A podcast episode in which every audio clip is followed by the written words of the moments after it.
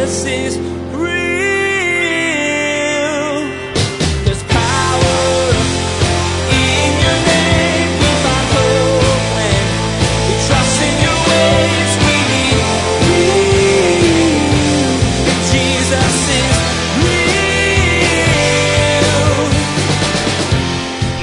train before the race. You need to train before the race. It's a great picture for us. Because if you think about it, if you're saying, hey, look, I want to go run a, a 5K, if you're smart, you don't just show up on that morning and try and run a 5K. Right? You know what that's called? A trip to the hospital. That's what that's called. And so you know if you're like, I'm going to run a 5K, what do you do? Maybe you start off by running a half a K. Imagine you're throwing a dinner party and the day of you just feel tired. It's not until the doorbell rings that you jump up and rush to prepare everything. You'd have very little to offer your guests. Today, Pastor Daniel begins the conclusion of Ecclesiastes, where you'll be challenged to consider how you're living. Are you putting off cultivating your relationship with God? Well, here's Pastor Daniel in the book of Ecclesiastes, chapter 12, verse 1, with part one of his message entitled The Conclusion of the Matter. Jesus is.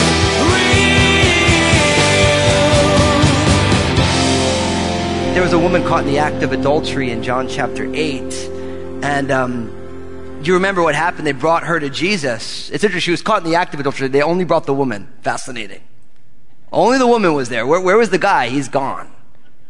So remember, they brought her to Jesus and they said, Jesus, we caught this woman in adultery in the very act. Right? And then Jesus looked down at the ground and said, What should we do? And Jesus said, What does the law say? Well, you, we should stone her with stones, not with weed, with stones. hey, this is Washington. I got to make sure we make that point, okay? so, should kill her with stones, he said.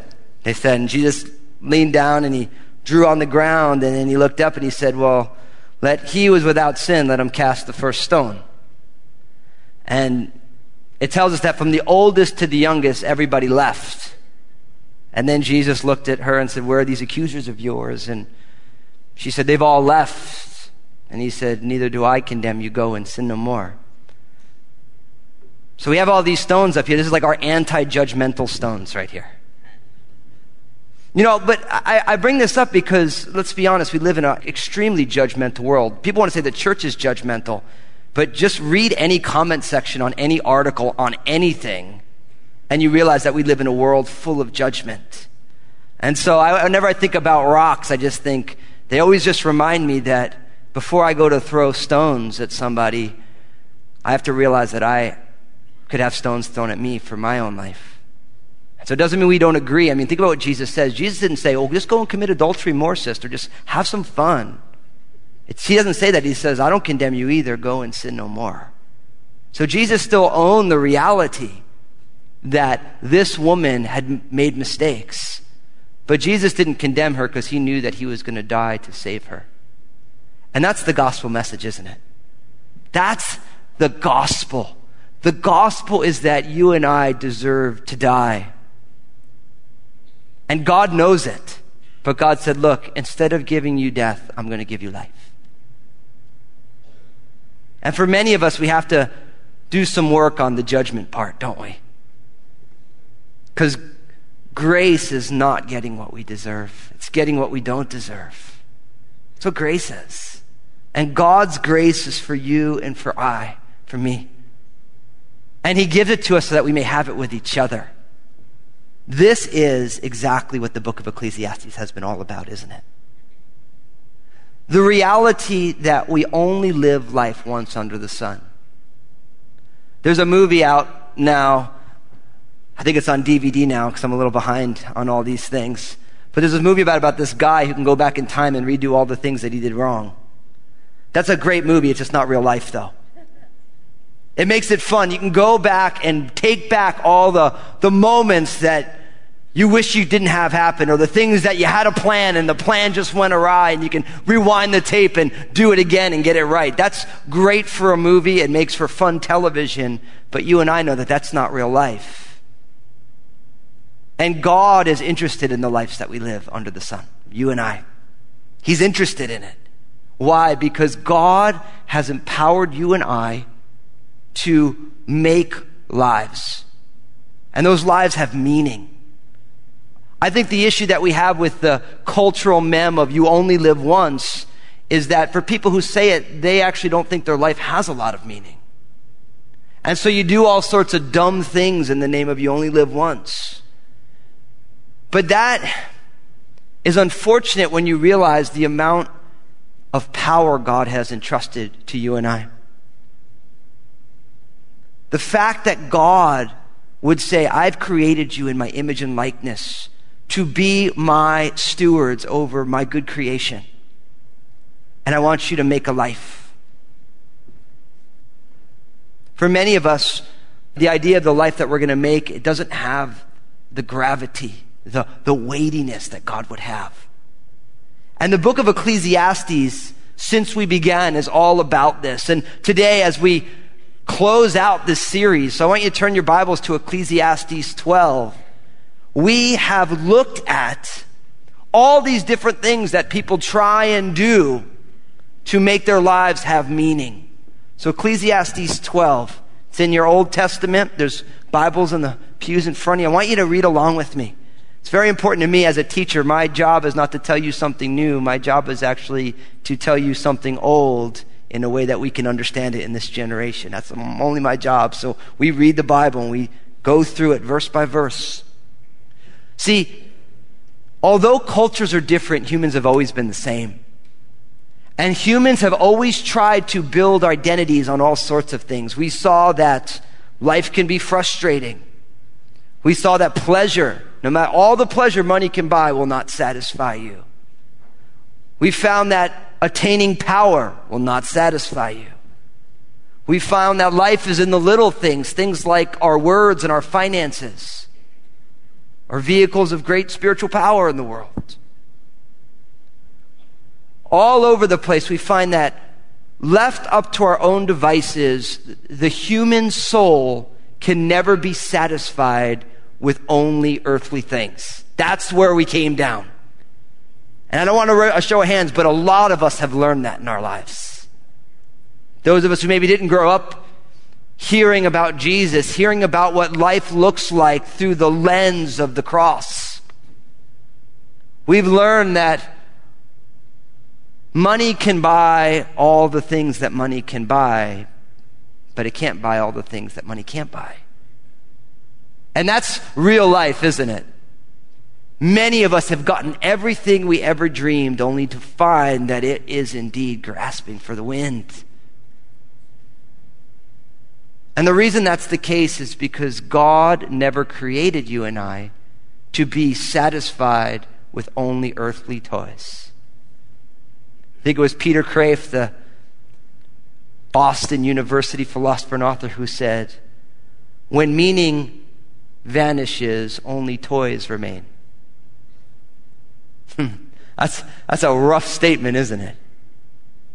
Because we like our toys, don't we? But when substance is gone, all you have is toys. All you have is Facebook.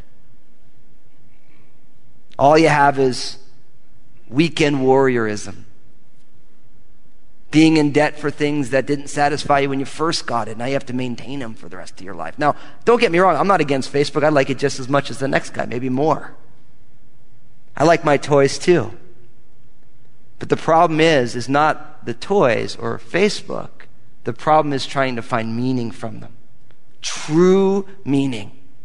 And what I love about the book of Ecclesiastes as we've studied it is that the writer to the Ecclesiastes, inspired by the Holy Spirit, is not content to leave you and I hanging, just that life stinks. But he wants to bring it all the way home. He wants to show us the conclusion of the matter. So, Ecclesiastes 12, jumping in at verse 1, look at what it says. It says, Remember now your Creator in the days of your youth before the difficult days come and the years draw near when you say, I have no pleasure in them, while the sun and the light, the moon and the stars are not darkened, and the clouds do not return after the rain in the day when the keepers of the house tremble, and the strong men bow down when the grinders cease because they are few. And those that look through the windows grow dim, and the doors are shut in the streets, and the sound of grinding is low when one rises up at the sound of a bird, and all the daughters of music are brought low. Also, they are afraid of height and of terrors in the way. When the almond tree blossoms, the grasshopper is a burden, and desire fails. For man goes to his eternal home, and the mourners go about the streets. Remember your Creator before the silver cord is loosed or the golden bowl is broken, or the pitcher shattered at the fountain, or the wheel broken at the well, then the dust will return to the earth as it was, and the spirit will return to God who gave it. Vanity of vanity, says the preacher. All is vanity. Now, these verses are the end of the the body, the, the middle of the book of Ecclesiastes. So this is where this whole thing ends, and then we're going to have the postscript, which is the closing of it. Now, if you were here last week, we saw in the end of Ecclesiastes 11 that there was an exhortation to the young man in his youth. Remember what he said? He said, listen, let your heart, verse 9, cheer you in the days of your youth, walk in the ways of your heart in the sight of your eyes, but know that for all these things God will bring you into judgment. Therefore, remove sorrow from your heart and put away evil from your flesh, for childhood and youth are vanity. So it ends chapter 11. Remember, we've said this many times that the chapter breaks, they're not inspired text. So someone later put them in. Actually, if you read about how they actually put the chapters and verses, it was by a, a guy who was rushing to the printing press and he was doing it on horseback. Seriously. That's why sometimes these, the chapters break up in weird spots. They weren't written in chapters. They were just written. So sometimes verses split in the middle. You're like, why did it split there? Well, because some guy was busy hitting. well, you know, that's kind of how it went. And they've just been around so long that we keep them there. So in the end of 11, it says, you young people, be excited that you're young. But don't miss the fact that you need to be spiritually mature because your life is going to be accountable to God. And then, because of this, he continues in verse, chapter 12, verse 1, remember now your creator in the days of your youth before the difficult days come and the years draw near when you say, and then there's this long poem. So, really, this section, and most commentators and rabbis would tell you that all of these things is actually about aging, getting older, and it's using poetic language. So, the idea is remember your Creator in your youth because you are going to age, and as you age, life changes as you age. And ultimately, at the end of your aging process, what happens? Death happens. So, what does all this mean? The principle that we want to remember again, and we've talked about this before, is that you need to train before the race. You need to train before the race. It's a great picture for us. Because if you think about it, if you're saying, hey, look, I want to go run a, a 5K, if you're smart, you don't just show up on that morning and try and run a 5K. Right? You know what that's called? A trip to the hospital. That's what that's called. And so you know if you're like, I'm going to run a 5K, what do you do? Maybe you start off by running a half a K. And you start watching what you eat. You drink a lot of extra water. Maybe go to the gym a little bit. And then you build up to 1K and then one and a half Ks, 2K. Why? Because you want to train before you get there. And for you and I, we need to make sure that we train before the race. If you are here today and you are in your younger years, you need to remember now your creator in the days of your youth. If you're here today and you're in your golden years, as they say, listen. You're still young. Methuselah lived to almost a thousand, so you're doing great. I mean, don't miss the fact that Abraham and Sarah, they were having kids when Abraham was triple digits. And this was long before Viagra. Can you imagine having a new, like a newborn when you're 100? Could you imagine Sarah being like, Abram, you got to get up and change the baby's diaper? What? Don't you know I'm 100? You know? So listen, all of you are young. That's what I'm saying. You're all young. Can I get an amen? Amen. amen. You know, they say 60's the new 40. Pastor Bill says 60's the new 60. Because 40 of 40 years ago is not 40 of today. 60 is the new 60. So you're all young. So what's the exhortation? Remember your creator in the days of your youth. Think about that. He's speaking about God as the creator. Why is this important? Because whoever created you is responsible for you and you are responsible to them. Do you realize that? That's why the very first commandment about interpersonal relationships in the Ten Commandments is that you should honor your father and mother. Why? Because the people who created you, you are responsible to and they are responsible for you. And we have to realize that as human families, as messed up as they are, that our creator is the almighty, personal, true and living God. And you need to remember your creator because you are responsible to that creator. And that creator is responsible for you. And that is why you have air to breathe, your heart beats, all the most important knobs God has kept on his side of the wall. Because he knows that we're a little bit dense, right? I'd forget to I wouldn't forget to eat. I would forget to keep my heart beating, though. It's like beat, beat. Imagine you had to like press a button, keep you going. It'd be bad, right? It'd be really bad. You have to remember your Creator. We live our lives before Him who created and sustains us. You'll end up with a trivial life if you forget your Creator. You start living a self styled life when you say, My life is my own? Who am I responsible to?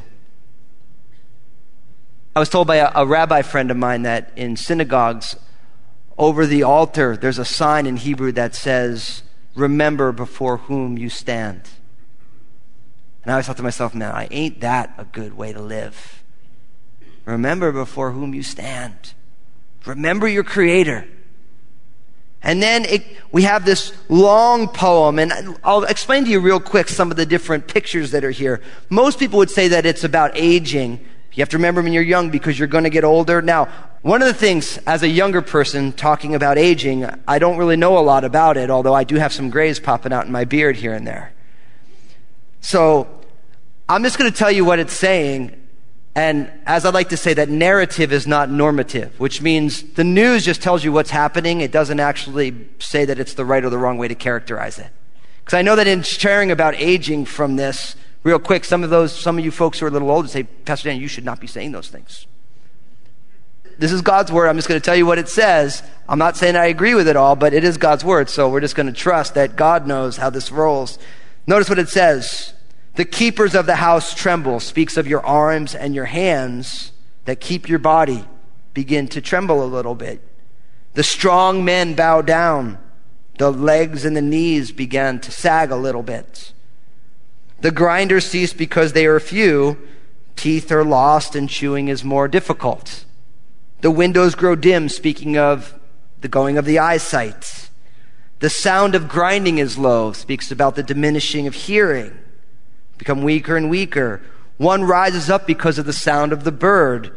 That sleep becomes more difficult and is more, you could be more easily awakened.